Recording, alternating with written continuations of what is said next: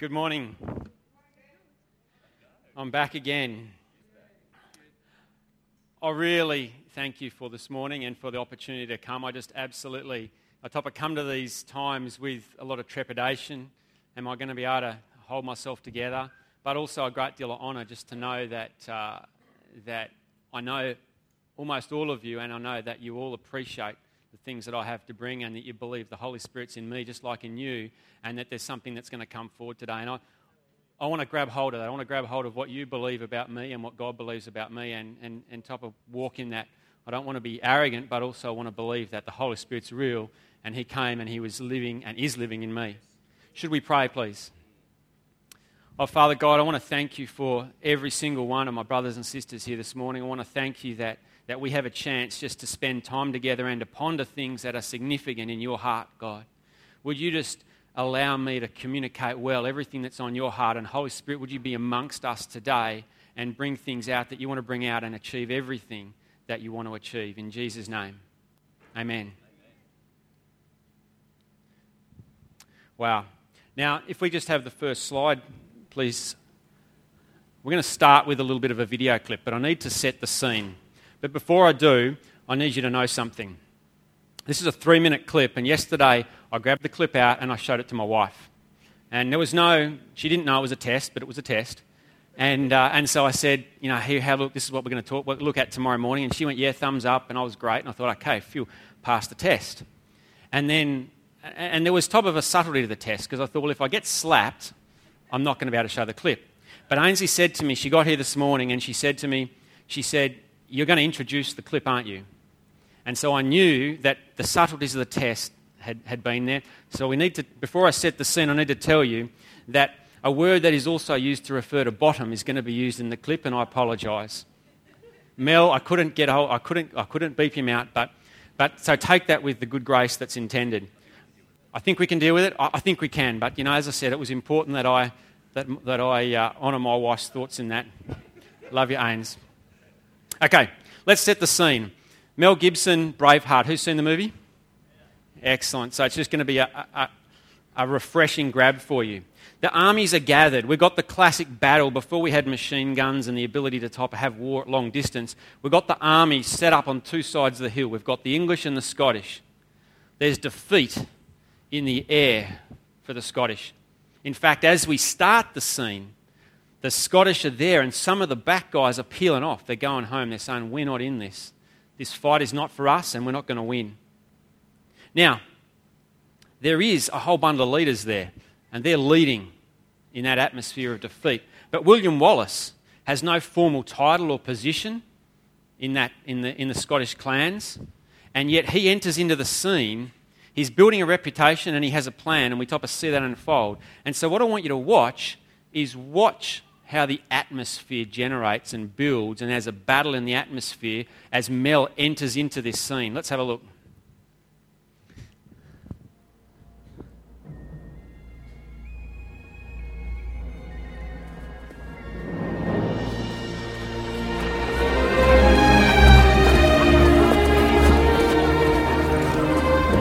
William Wallace.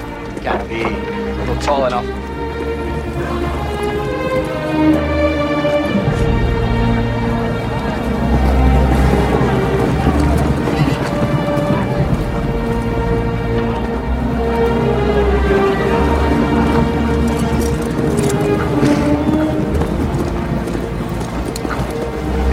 Says this must be a fashionable fight. It's drawn the finest people. Where is thy salute? For presenting yourselves on this battlefield. I give you thanks. This is our army. To join it, you give homage. I give homage to Scotland. And if this is your army, why does it go? We didn't come here to fight for them. Oh, the English are too many.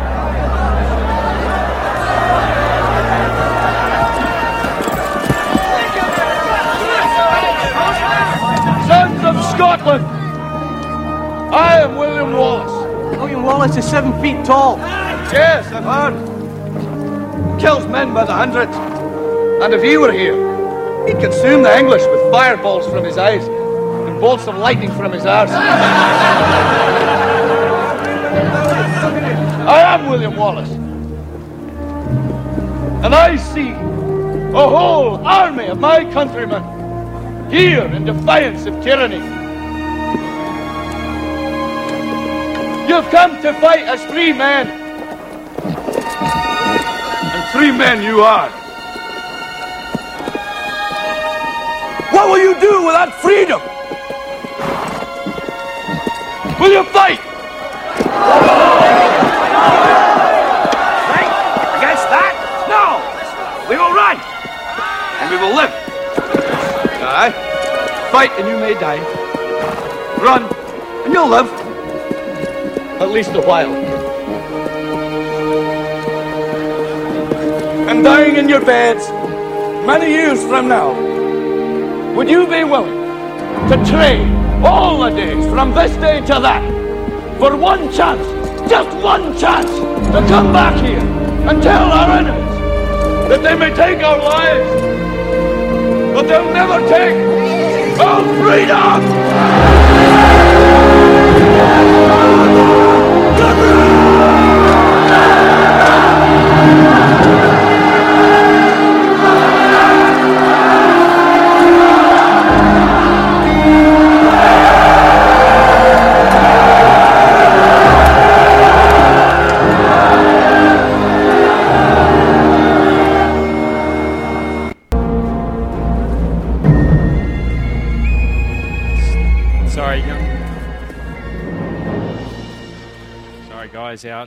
Technology seems to start back at the beginning again when you're playing videos.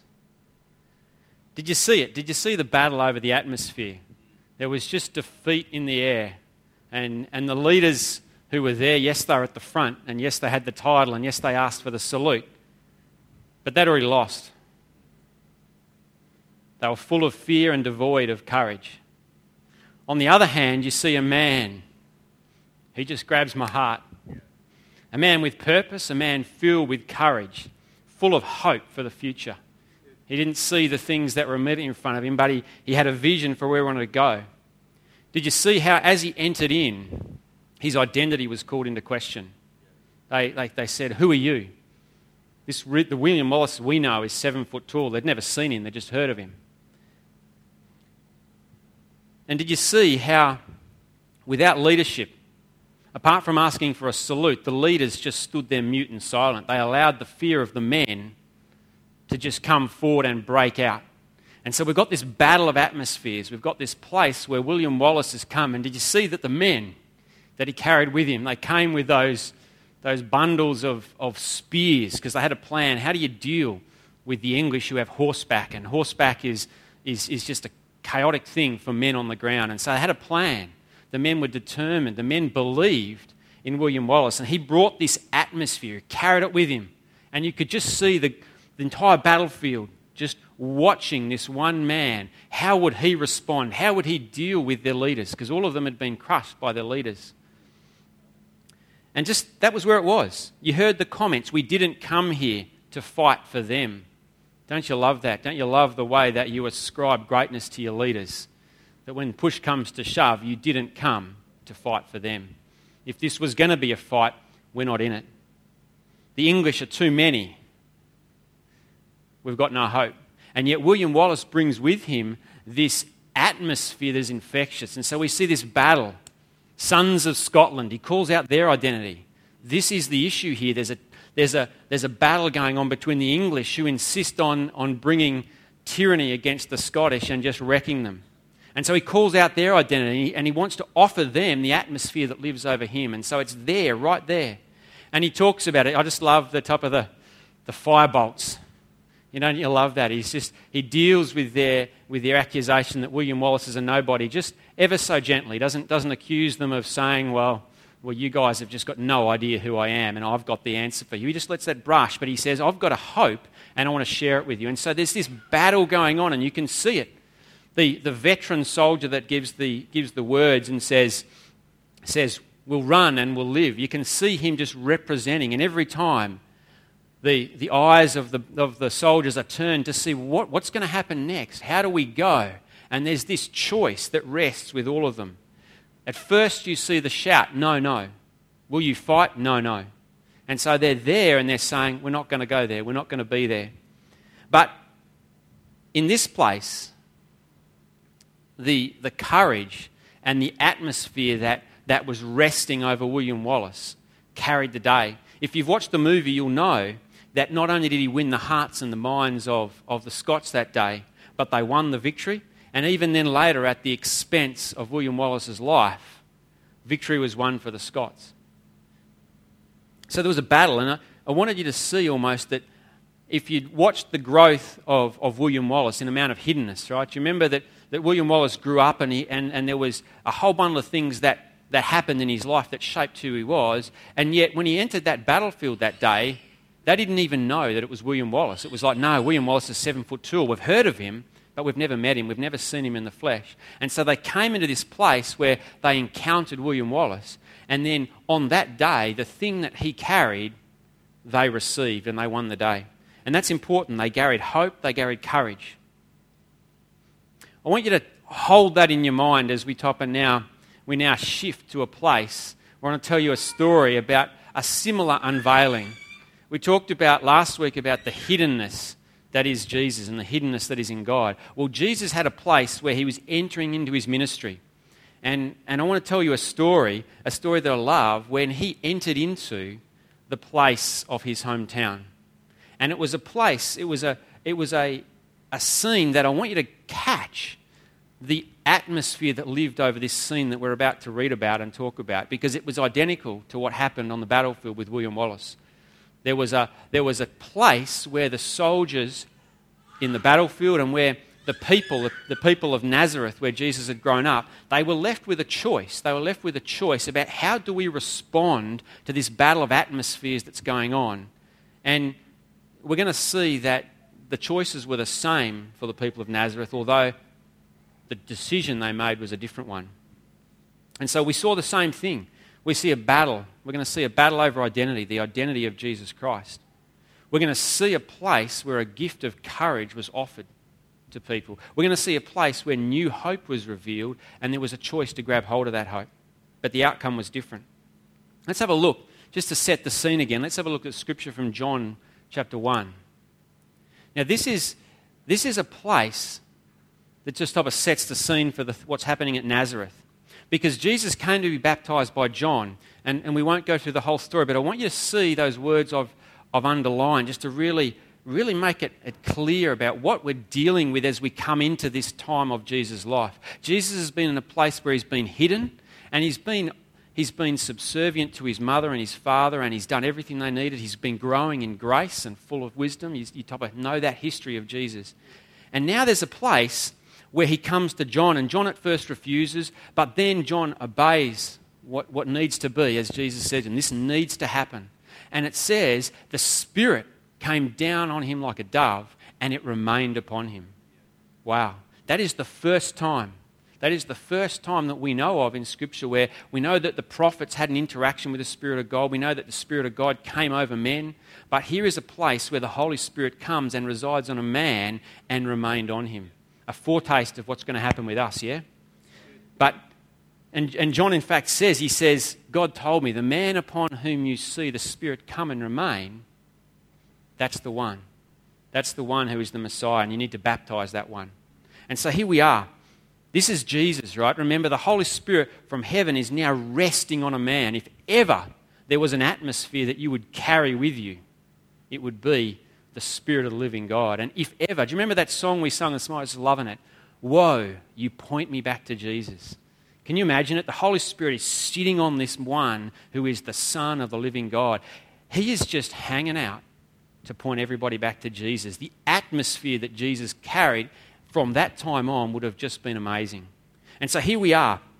I want you to feel it again. The air is pregnant with possibility exactly the same way as, as we see this entrance onto the battlefield of William Wallace, here is Jesus entering into his hometown. These are people that he loved.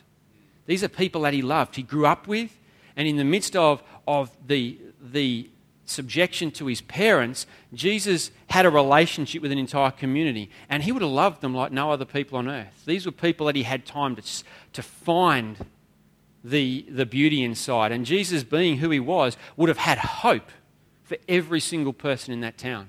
And so he enters into this place where he's in Nazareth. And here he is, and we want to read about it. Let's have a bit of a look what happens when the atmosphere of heaven enters into a synagogue in downtown Nazareth.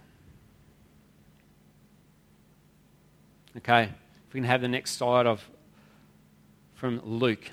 All, all three or three out of the four Gospels tell this story. But let me just read it for you. Jesus has come, as he usually did, into the, uh, into the, into the synagogue, and it says that as, as, he was, as, he, as he usually did, he came in to read. And he unrolled the scroll, right? We read, we read about what he's going to read. This is in Luke chapter 4, verse 18, if you want to follow along. And the experts can't agree about whether it was usual that Jesus found his own place in the, in the book that was being read, because it says that he specifically unrolled the scroll to this portion of Scripture. And, and they're not quite sure whether that was usual or whether there would be a, a traditional reading which would just follow on. And you, each, each time you met, you would read where you pick up where you left off last time. But it says that whatever the case, Jesus unrolled the scroll to the prophet Isaiah, and he unrolled it and found the place where it is written. And he said these words The Spirit of the Lord is on me, because he has anointed me to preach good news to the poor. He has sent me to proclaim freedom to the captives, recovery of sight to the blind, and to set free the oppressed, to proclaim the year of the Lord's favour. He rolled the scroll up and gave it back to the attendant and sat down. And the eyes of everyone in the synagogue were fixed on him. Do you hear the words? The eyes of everyone were fixed on him. I can just feel it. This is William Wallace walking onto the battlefield. No one knows what's going to happen, but the air is pregnant with possibility. The Holy Spirit is just almost enraptured. He's seeing Jesus, the Son of God, walking back into a town of people that he loved, a people he had full of hope for. The air is just crying out for something amazing to happen. And they can feel it. Their eyes are fixed on him. They're going, Whoa, we don't even know what's about to happen, but it's going to be big. Something huge was about to go down. I type of think that it must be like sometimes what we happen when we worship. You know, when we have worship and we come out of it and the guys have just led us, and we're just going, oh, isn't God here today? Isn't the Spirit just amongst us? We are just fired up for what is about to happen. That was what was happening then. The Holy Spirit was just resting on this place. Let's continue. He began to say to them, Today, as you listen, this scripture has been fulfilled. Wow. They never saw that coming, did they? They must have known something big was coming. But did you see? They actually grabbed it. They actually, the Spirit of God was so powerfully over that synagogue that they actually grabbed what Jesus said. They were all speaking well of him. They were going, This is amazing. They must have just felt the Holy Spirit reaching out over this place and they were grabbing it. They were speaking well of him and they were amazed by the gracious words that came out of his mouth. You notice that I have the dot, dot, dot. We'll get to that. But can you imagine it? Can you imagine it? Here is the Son of God reading words that he spoke hundreds of years earlier, remembering that Jesus is the Word. It was him that said those things to Isaiah hundreds of years before, and now he's just declaring them to people and saying, In your very presence, these words are now fulfilled and being fulfilled. And they caught it. They caught it. They were going, This is amazing. But it's a little bit like that battle that happened on the battlefield with William Wallace. My dot, dot, dot has a continuation. They continued, yet they said, Isn't this Joseph's son? Do you see it? Do you see it? Here is this place where their eyes were fixed on him. They knew something amazing was about to happen. They didn't know what it was because this was Jesus, someone that had lived in their town, grown up in their town for, for a good portion of his life. They were speaking well of him. They're going, Oh, this is amazing. Something glorious is about to happen with this Jesus who we know. They're speaking well of him. They're catching.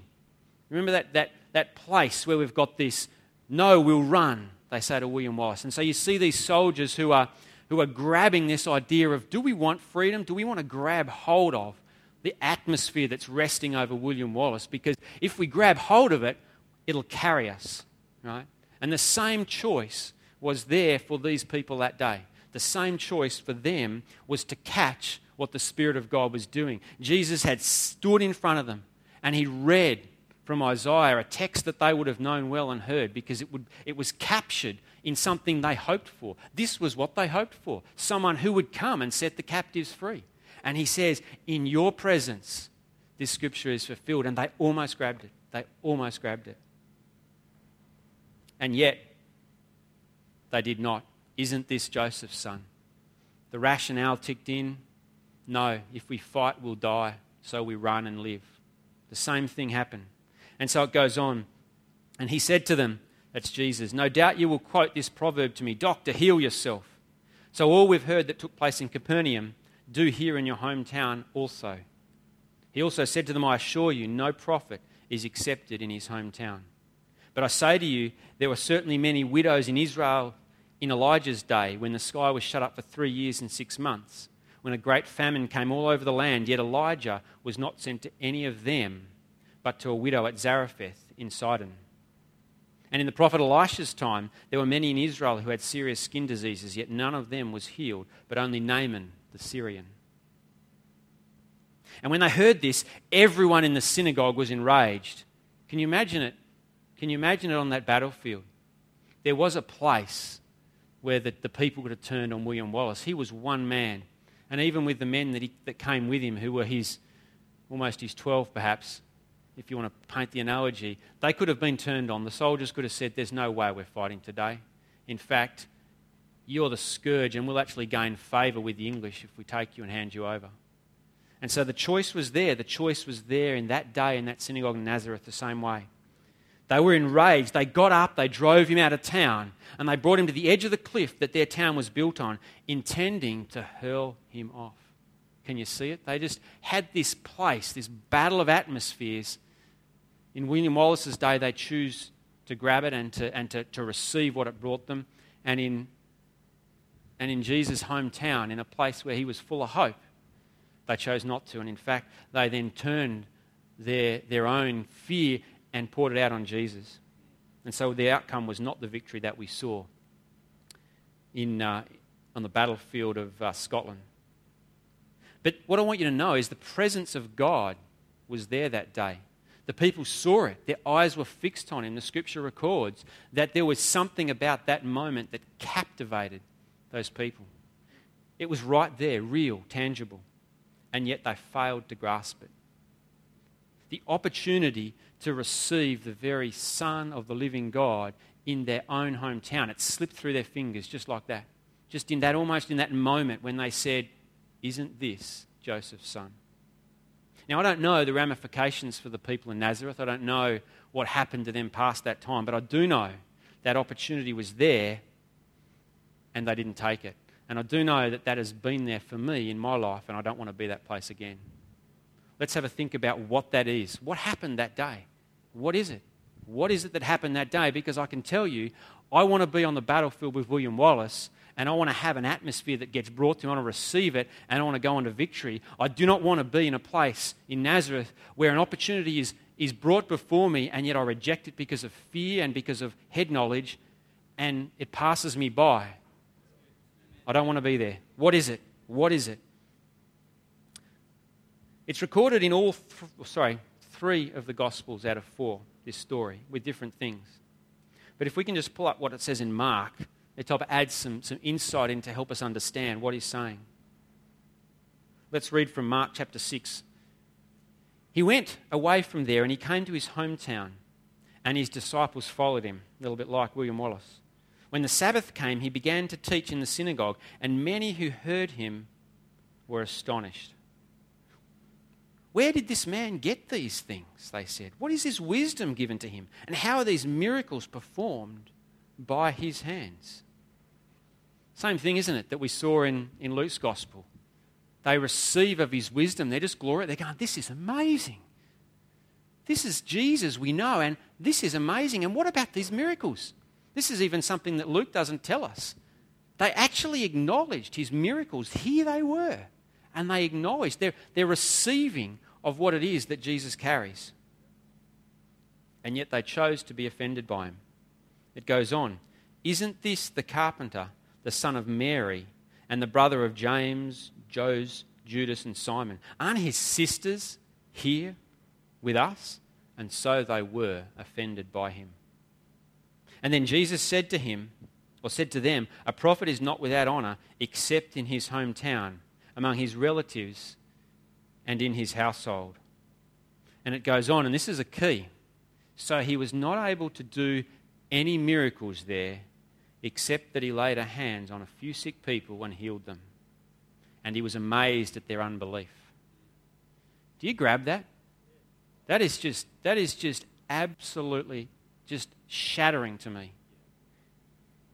Here was a place where the Son of God entered into his very hometown, and the people and their response to the Son of God actually shut Jesus down. The Son of God walking on the earth, carrying with him the Spirit of God, with air that was pregnant with so much possibility. Any that came to Jesus were healed. We just see it again and again. And yet, it says, so he was not able to do any miracles there, except that he laid hands on the few. And I think the few that he would have laid hands on would have been people that actually did come to receive. Wow. They could have chosen to receive the very King of Kings. The atmosphere of heaven was theirs, but they chose not to receive it. Their choice not to honor Jesus. Remember, he talks about that. A prophet is, not, is without honor except in his hometown. I've said that wrong, but you, you, you follow me. Their choice to honor Jesus shut him down. That's just staggering to me. He was not able to perform any miracles there. We've got to grab that. We absolutely must grab that. Because what that tells us is that in here, in this place, just the same as on the battlefield with William Wallace, just the same as in Nazareth, we have the place to shut Jesus down. He could do no miracles there except heal a few. The people's choice to not honour Jesus, the Son of God, resulting in them being unable to receive what he carried. That's significant. That is really significant. I just this this this thought has just grabbed me this past year. I said to Rob 12 months ago that I, I really would like to preach on this, and, and here we are today. But this thought grabs me. The fact that in our place and our choice to honour or to not honour, we actually shut things down. We actually shut down the ability of Jesus to issue forth all of the goodness of the Holy Spirit simply by our choice to honour or to not honour. And if this response, if this response to not honour has the capability to shut down the very Son of the living God, full of the Holy Spirit, how much more do you think that we have the ability in our, in our own lives to shut down the operation of God in our own relationships? It's true. We'll come to it. It's true. But on the other hand, how much more, if we will honour, do we have the place to receive everything that is given? Jesus put it like this. If we can have a look at Matthew, he said, The one who welcomes you welcomes me, and the one who welcomes me welcomes him who sent me. Anyone who welcomes, and this is, this, this is that, that very thing that we saw happen to Jesus, and he's now saying it happens with you as well. Anyone who welcomes a prophet because he is a prophet will receive a prophet's reward. And anyone who welcomes a righteous person because he's a righteous will receive a righteous person's reward. And anyone or whoever gives just a cup of cold water to one of these little ones because he is a disciple, I assure you he will never lose his reward. This is really important because Jesus just lays it out for us. Do you see the three examples that he gives? He says, if you'll receive a prophet as a prophet, you'll receive a prophet's reward. And what is a prophet's reward? To hear from God. So if we will receive a prophet as one who speaks the words of God, we will hear from God. If we receive a righteous person as a righteous person, we'll receive a righteous person's reward. If we receive someone, not just as a person on the street, but as a disciple of the Son of the living God, then we will never lose our reward. That goes to the other things that Jesus said if you do one to the least of these, my brothers. But it's about recognizing and honoring who people are and who people are in themselves and who people are inside of Jesus and in Jesus' eyes.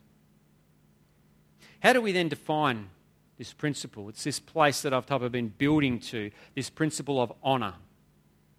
The word in the Greek word, and I can't pronounce the Greek word, but the Greek word speaks of two things value, that is money paid. So when we honor something, we recognize that it has value.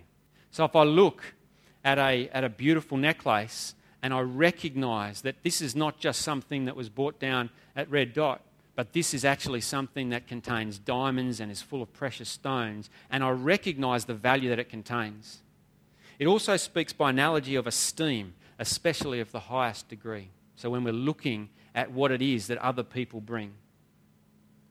And so this is the challenge then for us this principle of honor. It comes from a, uh, a book called Culture of Honor. But it says this the principle of honor is accurately acknowledging who people are, will position us to give them what they deserve and to receive the gift of who they are in our lives. I love this statement. Karen often speaks about positioning ourselves. Karen loves this idea, and I love it too, of, of positioning ourselves to receive from God, positioning ourselves to be in the right place to receive teaching. It's just something that, if you've heard Karen preach, it's the type of something she says many times, and I love it. How do we position ourselves in relation to other people to honour who they are and who God is in them so that we can receive what they have to bring to the table? I just love it because where we honor God in others, we gain access to their anointing and to their spiritual gifts. Isn't that amazing? If you think about, if you think about our place as the body, right? Remember the body. Paul just goes over and over this. He says, "We are the body because each of us have need of one another." And so the question is, how do we how do we have a choice to live in isolation, or how do we have a choice to to link out and reach into the body? And one of the keys is our ability to recognize and honor who other people are and what it is that they bring to us. And if we choose differently, we have the capability, same as with Jesus, to shut down the things that the Holy Spirit would bring. Because remember, the Holy Spirit gives gifts across each of you. Each of you have unique things that are crucial to the survival and growth and, and, and flourishing of this place, Beachway, and what God wants to do here. And we need to be connected in a way that allows us to receive, not shut down. It's crucial. You might even say that life flows through honour. As we recognize and honour who each of us are, that it is the ability of life to flow from us to others and from others to us. I want to go, if I can, just through four personal perspectives about honour and just to help you understand how I'm coming through this journey. The first thing I want to talk about is heart attitude. When our heart attitude is positioned to honour, we set our lives up to receive. You know, I've got a little story from last weekend that just really grabbed me about this heart attitude thing. We had Peter's birthday, and so there's a number of us families that gathered at Steve's and Mel's place, and we had a big barbecue. Awesome. And in the, in the chunk of the afternoon, there was a time when, when there was 15 children under the age of I'm not sure what in the pool, and there was one adult, and that was me. And we had an absolute ball. But what I want you to know is that, that my attitude in the midst of those young children is something that positions me to be able to receive. Do you remember when Jesus said, unless you're, unless you're like one of these little ones, right? Let me, let me paint it for you. I was just reflecting on it because my attitude was in a place where I said, I want to receive. I just want to receive. You know, I had, I had Ethan and Sully, neither of whom could swim. Right? Neither of whom could swim. And so what they would do is they would jump on the edge of the pool and they would launch themselves out into the middle of the pool and I would be there to catch them. Right? And I was teaching them. I was teaching them this, this idea of how can you jump off the edge of the pool and then get to the surface and grab the edge of it again.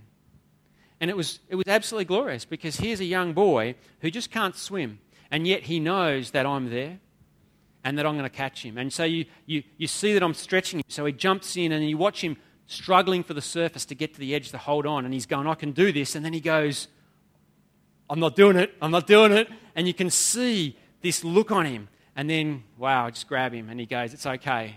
Daniel's there. How's that? How amazing is that? Unless we become like little children, you know, we're jumping into the unknown and we're just going, I'm launching myself because I'm confident that I can't catch it, but I know someone who will. Yeah? Isn't that us? Isn't that us? And I tell you, I want to receive that. I want to receive that. If you see how young Eve jumps off the side of that pool, no fear. Confident that, that when he lands in the middle of this thing that's six foot deep, that someone is going to be there to pick him up. Love it.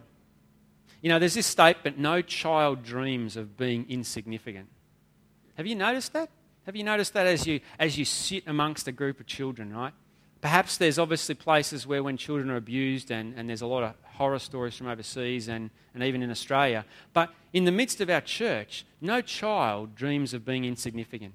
You don't see them as they interact with one another feeling like everything is geared towards do I need to stamp my position of authority and power, and, or am I going to be rejected by the people around me? Yes, there is some of those things, but, but their significance and their identity is built in who they are, and they love it.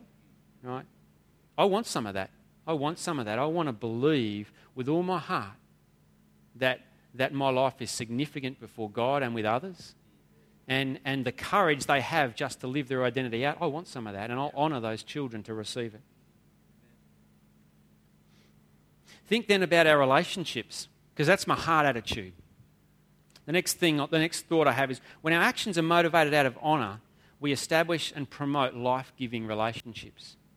You know, I want you to think about, you know, we have, I have with the young men in Youth Connect, and I put a challenge out six months ago to some of the guys about, about how they relate to their teachers and, and about praying for their teachers. You know, I said, this is, you know, there's so much in the school world which is critical of those that lead. How about we turn it around? And, you know, six months later, just recently, I had a testimony from one of the young guys. I'm asking, what's God doing in your life? Just asking the guys, what's God doing? What decisions have you made? And one of them said, you know, I did it. I've been praying for my teachers. You know, I made a choice. And I thought, wow, how, how awesome is that? That someone can just grab something that, that I offered quite a while ago and then take it and run with it. You know, how often do we hear things and never put them into action? You know, how often do we struggle? I want some of that. I will honour that young man and his ability to walk in faith. How about, how about uh, testimony? You know, I, I told a story last time I preached about I want my knife back. Some of you may remember it. And at our men's breakfast, one of the young guys in the church came to me and said, I got a young, I got an I want my knife back story. You know, and a place where he had taken a story that had probably been declared here and been in a situation where he said, I've lost something and Jesus, it's not like life or death, but I want my knife back. You know, he'd grabbed hold of a testimony and said, God, can you do that again? I want some of that faith. I need it. I need it daily. What about public acknowledgement? You know, this is a really important issue for me in the midst of our church. When we intentionally acknowledge the Holy Spirit gifts in people around us, we set our life up to grow strong in the church. And in a similar way, when we humbly and intentionally acknowledge the Holy Spirit gifts in our own life, we position ourselves to build into the lives of others around us. You know, this is important. This is critical. This is the type of where it really, really, really hits the road, I see.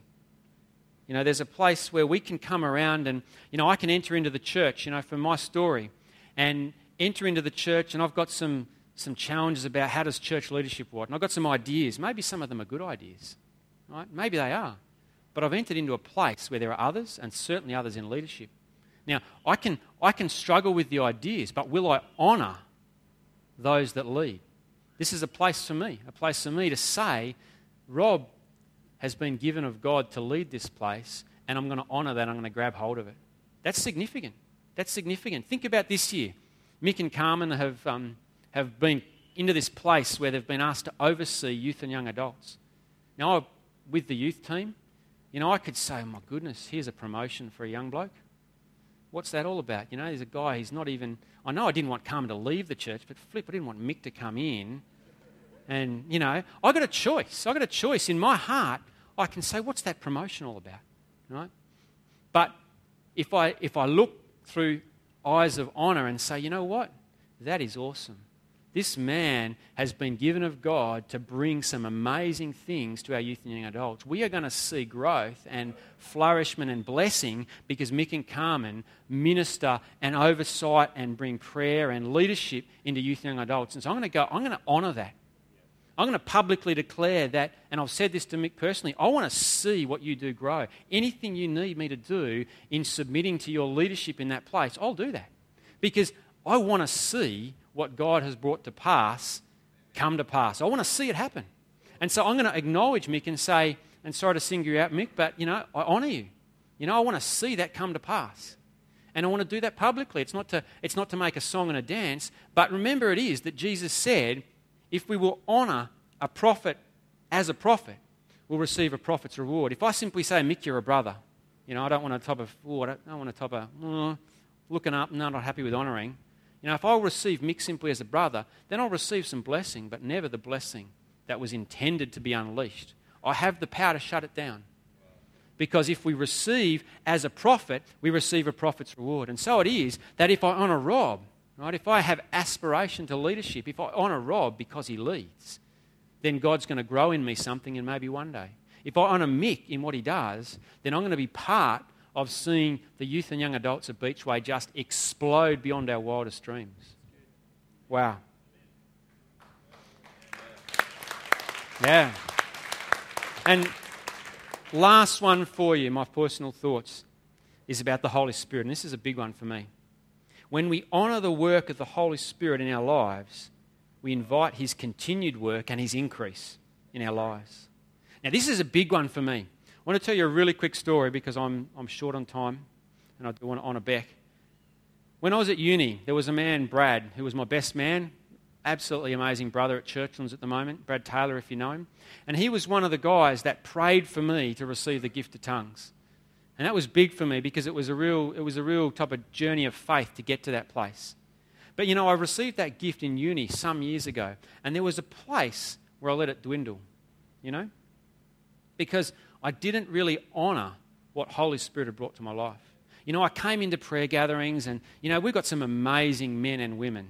Have you ever thought when you're praying in a, in a gathering and, and you see these just men of God, and, and, and God is just, you know, you hear everyone's tongue is different, and somehow you think, oh, that person's tongue is way more impressive than mine. You think, oh my goodness, how could I ever pray in tongues because I'm just, I just can't be like that person.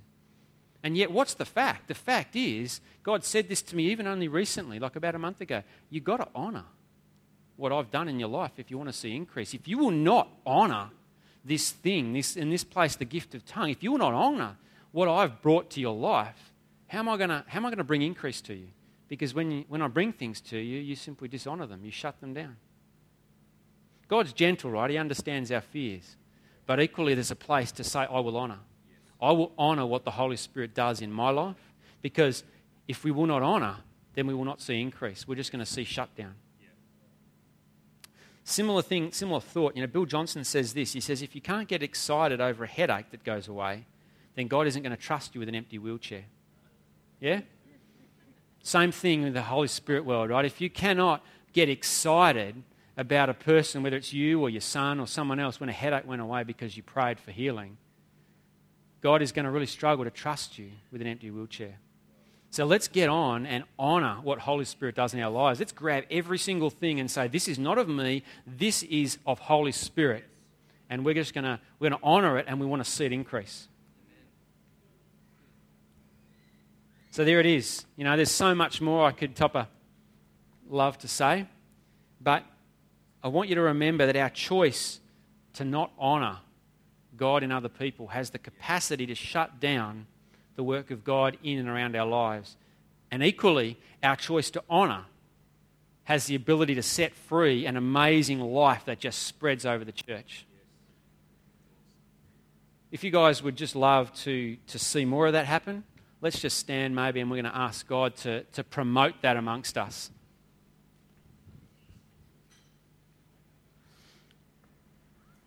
Oh, Lord God, I want to thank you for, for this amazing principle of honour that, that you've just demonstrated in, in the scriptures and in the lives of those that you walked with on the earth.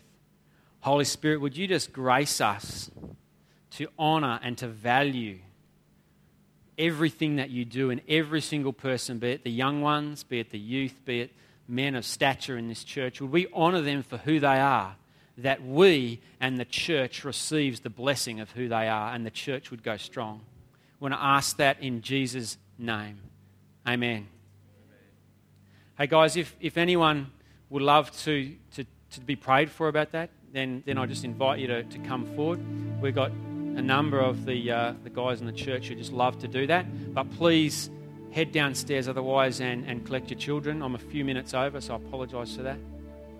But, but please, if, if, if anything that I've said has type of grabbed your heart and, and you think there's a place for God to unleash stuff in you, then please, we just love to pray for you and, and to ask God to bring increase because I'm convinced that God wants to build our church and He is building our church, and I want to see more. I want to